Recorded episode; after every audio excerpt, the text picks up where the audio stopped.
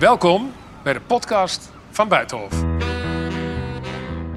Burn-out-achtige klachten, mensen die gewoon langdurig uh, ja, eigenlijk overvraagd zijn, langdurig onder druk staan door die coronazorg. Ik denk dat uh, de coronatoegangsbewijzen die we nu hebben op grotere schaal ingezet moeten worden. Wat mij betreft zelfs ook uh, bij, bij werkgevers kiezen we op urgentie, op hoe dringend is een bepaalde ingreep. En als een bepaalde ingreep minder dringend is, ja, dan gaat die niet voor. De coronacijfers die lopen snel op. Meer besmettingen, meer ziekenhuisopnamen, meer patiënten op de IC's. Komt het moment dichterbij dat patiënten aan de poort geweigerd moeten worden? En wat dan? Aan tafel longarts Wessel Hanselaar van het Franciscus Gasthuis en het Vlietland in Rotterdam. Welkom, meneer Hanselaar. Dankjewel. En ook aangeschoven Hubert Bruls, burgemeester van Nijmegen en voorzitter van het Landelijk Veiligheidsberaad. Uh, met u praten we zo meteen ook over het voetbalgeweld, maar over dit onderwerp heeft u ook vast iets te vertellen. Meneer Wessel, uh, Hanselaar, ik begin bij u. Uh, de besmettingen bij u in het ziekenhuis, hoe hard loopt het nu op de IC? Want daar hebben we het natuurlijk over. Ja, de IC zeker ook, maar ook op de gewone afdelingen. We weten dat de gewone afdelingen eigenlijk het voorportaal zijn van de intensive care. Mensen komen eerst op de gewone afdeling en schuiven wat later, als ze nog wat zieker worden, door naar de intensive care. En dat loopt flink op. Eigenlijk de laatste anderhalve week zien we in heel Nederland, maar ook dus bij ons in, in de regio en in ons ziekenhuis, een forse stijging. We hadden gehoopt dat het vaccin uh, dat uh, zou verhinderen. Uh, dat het zou voorkomen dat mensen zo ziek zouden worden dat ze naar het ziekenhuis mm zouden komen, zien we dat dat nu dus tegenvalt. Uh, met name wel nog steeds de ongevaccineerden die in ziekenhuizen terechtkomen, dat wel. Maar een soort van groepsimmuniteit, waar wel eens over gespeculeerd is, is daar is nog geen nee. sprake van. Laten we het even hebben over uw capaciteit. Beide ziekenhuizen samen hebben 18 IC-bedden, klopt dat? Ja. Hoeveel daarvan zijn er nu open op dit moment? We hebben op dit moment 12 intensive care bedden. En dat komt omdat er veel uitval is onder personeel. Hoeveel? De IC is het meest dringend en nijpend. Daar hebben we op dit moment zelfs 20% ziekteverzuim. En dat zijn met name mensen die langdurig ziek zijn. 20 procent? 20 procent, het is echt gigantisch. Heeft u dat ooit eerder meegemaakt in uw carrière? Nooit meegemaakt dat dit zulke hoge getallen zijn. Nee, dus we zien uh, uiteraard in elk bedrijf is er uh, ziekteverzuim, een paar procenten, 4, 5 procent. Uh, in het ziekenhuis breed is dat opgelopen, maar op de intensive care is dat echt gigantisch hoog. Zeg maar, als ik heel snel reken, dat betekent dat een derde van uw IC-bedden kunt u niet bemannen of bevrouwen door dat mensen ziek zijn, personeel. Ja. ja, dat is van 18 naar 12. Ja, dat is echt gigantisch. En uh, waarbij we de eerste golf natuurlijk enorme opschaling hebben gedaan van onze mm. intensive care bedden, is het eigenlijk juist nu naar beneden bijgeschaald ten opzichte van toen we begonnen met uh, de coronacrisis. Dus we hebben gewoon minder capaciteit nu dan dat we normaal gesproken hebben. Zijn er mensen, uh, verplegend personeel, artsen, zijn die weer ziek aan het worden ook? Ja, dat is dus een van de redenen van uh, dat ziekteverzuim. Uh, een groot deel zit hem in de langdurige uitval door burn-out-achtige klachten. Mensen die gewoon langdurig ja, eigenlijk overvraagd zijn. Langdurig onder druk staan door die coronazorg. maar een deel zit hem ook echt in de besmettingen van, van corona. Dat is natuurlijk de hele maatschappij, dus ook in het ziekenhuis zo. Ik weet niet of ik daarvan uit mag gaan, maar zijn uw collega's eh, twee keer gevaccineerd? Ja, als ik kijk naar dokters, dan is dat eigenlijk uh, bijna 100% scoren. Mm -hmm. uh, onder verpleegkundig personeel ligt dat wel net wat lager. Uh, en is het meer een afspiegeling van de gewone maatschappij. Um, maar we zien ook daar, in, in, onder dat personeel, wat vrij vroeg ook gevaccineerd is. Hè, al begin van, van dit jaar gevaccineerd, een groot deel. Um, dat daar toch wat zieken uh, ook uh, ontstaan. Niet zozeer zo ziek dat ze naar het ziekenhuis moeten, maar, maar, toch. maar toch. wel ziek en niet kunnen werken. Uh, we weten van Israël, daar zijn, is de overheid begonnen met het aanbieden van een derde vaccin. En bijna het hele land, mensen die daarvoor kiezen, hebben dat ook al kunnen doen. Ja. Wat vindt u? Ja, ik ben een enorme voorstander van eh, dat derde vaccin, dat boostervaccin. Omdat ik denk dat je daarmee eh, toch het, de afweer uh, weer naar een hoger niveau kan trekken. En mensen beter kan beschermen. En daarmee eigenlijk de hele samenleving beter kan beschermen. Nu kiezen we ervoor als Nederland om dat voor specifieke groepen alleen te doen. Dus alleen de meest kwetsbaren worden op dit moment uitgenodigd voor zo'n derde vaccin. Maar u zegt? Ik kan me goed voorstellen dat we dat ook voor gezondheidspersoneel binnenkort gaan doen. Zou dat, want dat is natuurlijk cruciaal. Want als mensen in de gezondheidszorg uitvallen doordat ze besmet raken, terwijl ze het vaccin hebben gehad. Dus uw pleidooi hier is eigenlijk zorgen voor Hugo de Jonge, kabinet, dat het medisch personeel dat derde vaccin zo snel mogelijk krijgt, het boostershot. Absoluut, zo snel mogelijk. Uh, mensen zijn vroeg gevaccineerd, dus het is een groep waarbij het vaccin al een beetje uh, aan het afnemen is qua kracht. En het knelt daar in die zorg. Dus als je de toegang tot zorg, de ziekenhuiszorg, goed wil houden voor iedereen... zorg dan dat je die, die groep als eerste een boostervaccin geeft... zodat je ze overeind houdt. Wanneer uh, loopt het bij u over de schoenen in de twee ziekenhuizen? Wanneer zegt u, als het zo doorgaat met het aantal besmettingen... komen we echt in de problemen? Nou, dat is eigenlijk al nu op dit moment. Uh, doordat we minder capaciteit hebben door het ziekteverzuim wat ik net benoemde... Um, zien we nu al dat we elke dag eigenlijk moeten kijken van past het allemaal nog? Kunnen we alle geplande operaties die op de rol staan, alle reguliere zorg, kan dat nog wel doorgang vinden? De operatie die voor morgen gepland staat, kan die definitief doorgaan? Uh, dus dat is nu al echt krapte. Mm -hmm. um, waarbij we zien natuurlijk dat de, de, de stijging er nog flink in zit in het aantal besmettingen in de maatschappij. Dus dat weten we de wetmatigheid, uh, dat loopt zeker twee weken achter voordat ze mensen in het ziekenhuis komen. We gaan zeker de komende twee weken, maar waarschijnlijk nog langer, Omhoog. stijgingen zien in het ziekenhuis. Ja. Hubert Bruls, u zit morgen bijeen met de burgemeesters in Nederland, voorzitter van het Veiligheidsberaad. Ik neem aan dat u het ook gaat hebben over wat moet er nu gebeuren als het aan u ligt. Wat stelt u voor? Wat moet er gebeuren? Nou, dit is het hoofdthema morgen, want de situatie is heel ernstig. Ik denk dat je twee kanten op moet redeneren. A, de, de wat vrijblijvende adviezen om afstand van elkaar te houden, die moeten weer dwingender worden. Hè.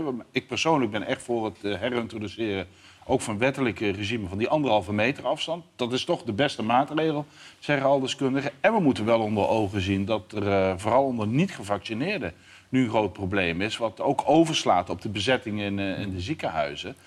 Um, ik denk dat uh, de coronatoegangsbewijzen die we nu hebben op grotere schaal ingezet moeten worden. Wat mij betreft zelfs ook uh, bij, bij, werkgevers, wat nu wettelijk niet uh, mag. Uh, ik denk dat je nu echt daar robuuste maatregelen, dus een robuuste uitbreiding, op, uh, op tafel moet uh, gaan leggen. Wat betekent dat in de praktijk? Want uh, de werkgevers mogen nu niet vragen. Nee, dat mag niet. Heb je, ben je gevaccineerd? Laat me dat corona, die QR-code zien. Dus wat stelt u dan voor? Dat vraagt dus een wetswijziging. Hè. Het kabinet heeft er laten doorschemeren dat ze dat op zich wel, wel overwegen. Ik zou er heel sterk voor zijn.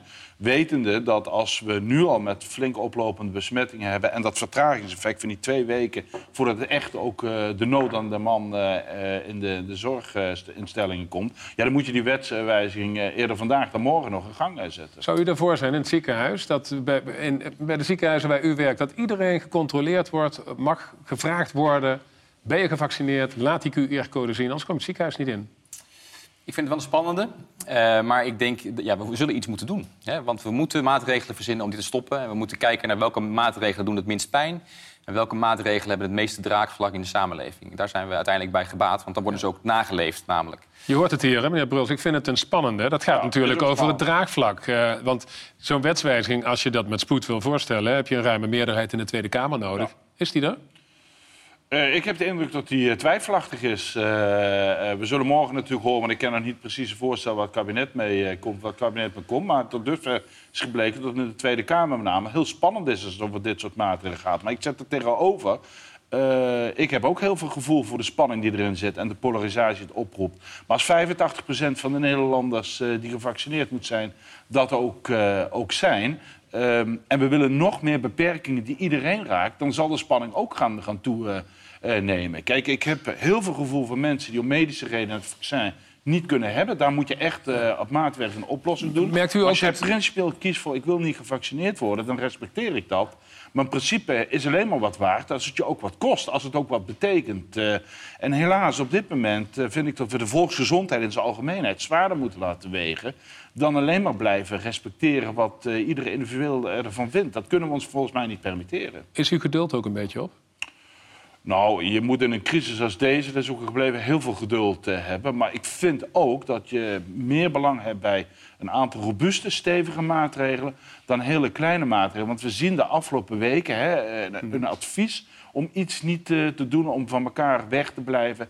Het werkt onvoldoende. En uh, dat kunnen wij met handhaving ook niet repareren. Je moet stevige maatregelen hebben.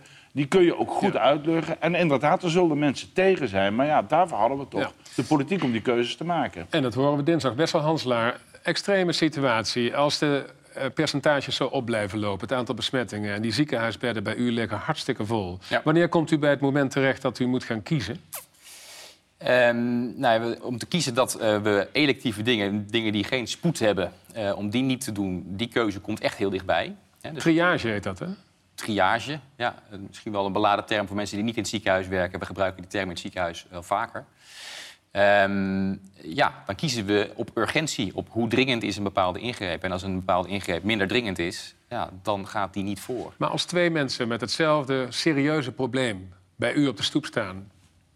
Ja. heeft u over nagedacht welke keuze er dan gemaakt gaat worden? Ja, dat is eigenlijk het zwarte scenario. Hè? Als we echt op de intensive care geen plekken meer hebben... en er komen mensen die allebei acuut hulp nodig hebben... die dus dezelfde urgentie hebben en je moet daartussen gaan kiezen...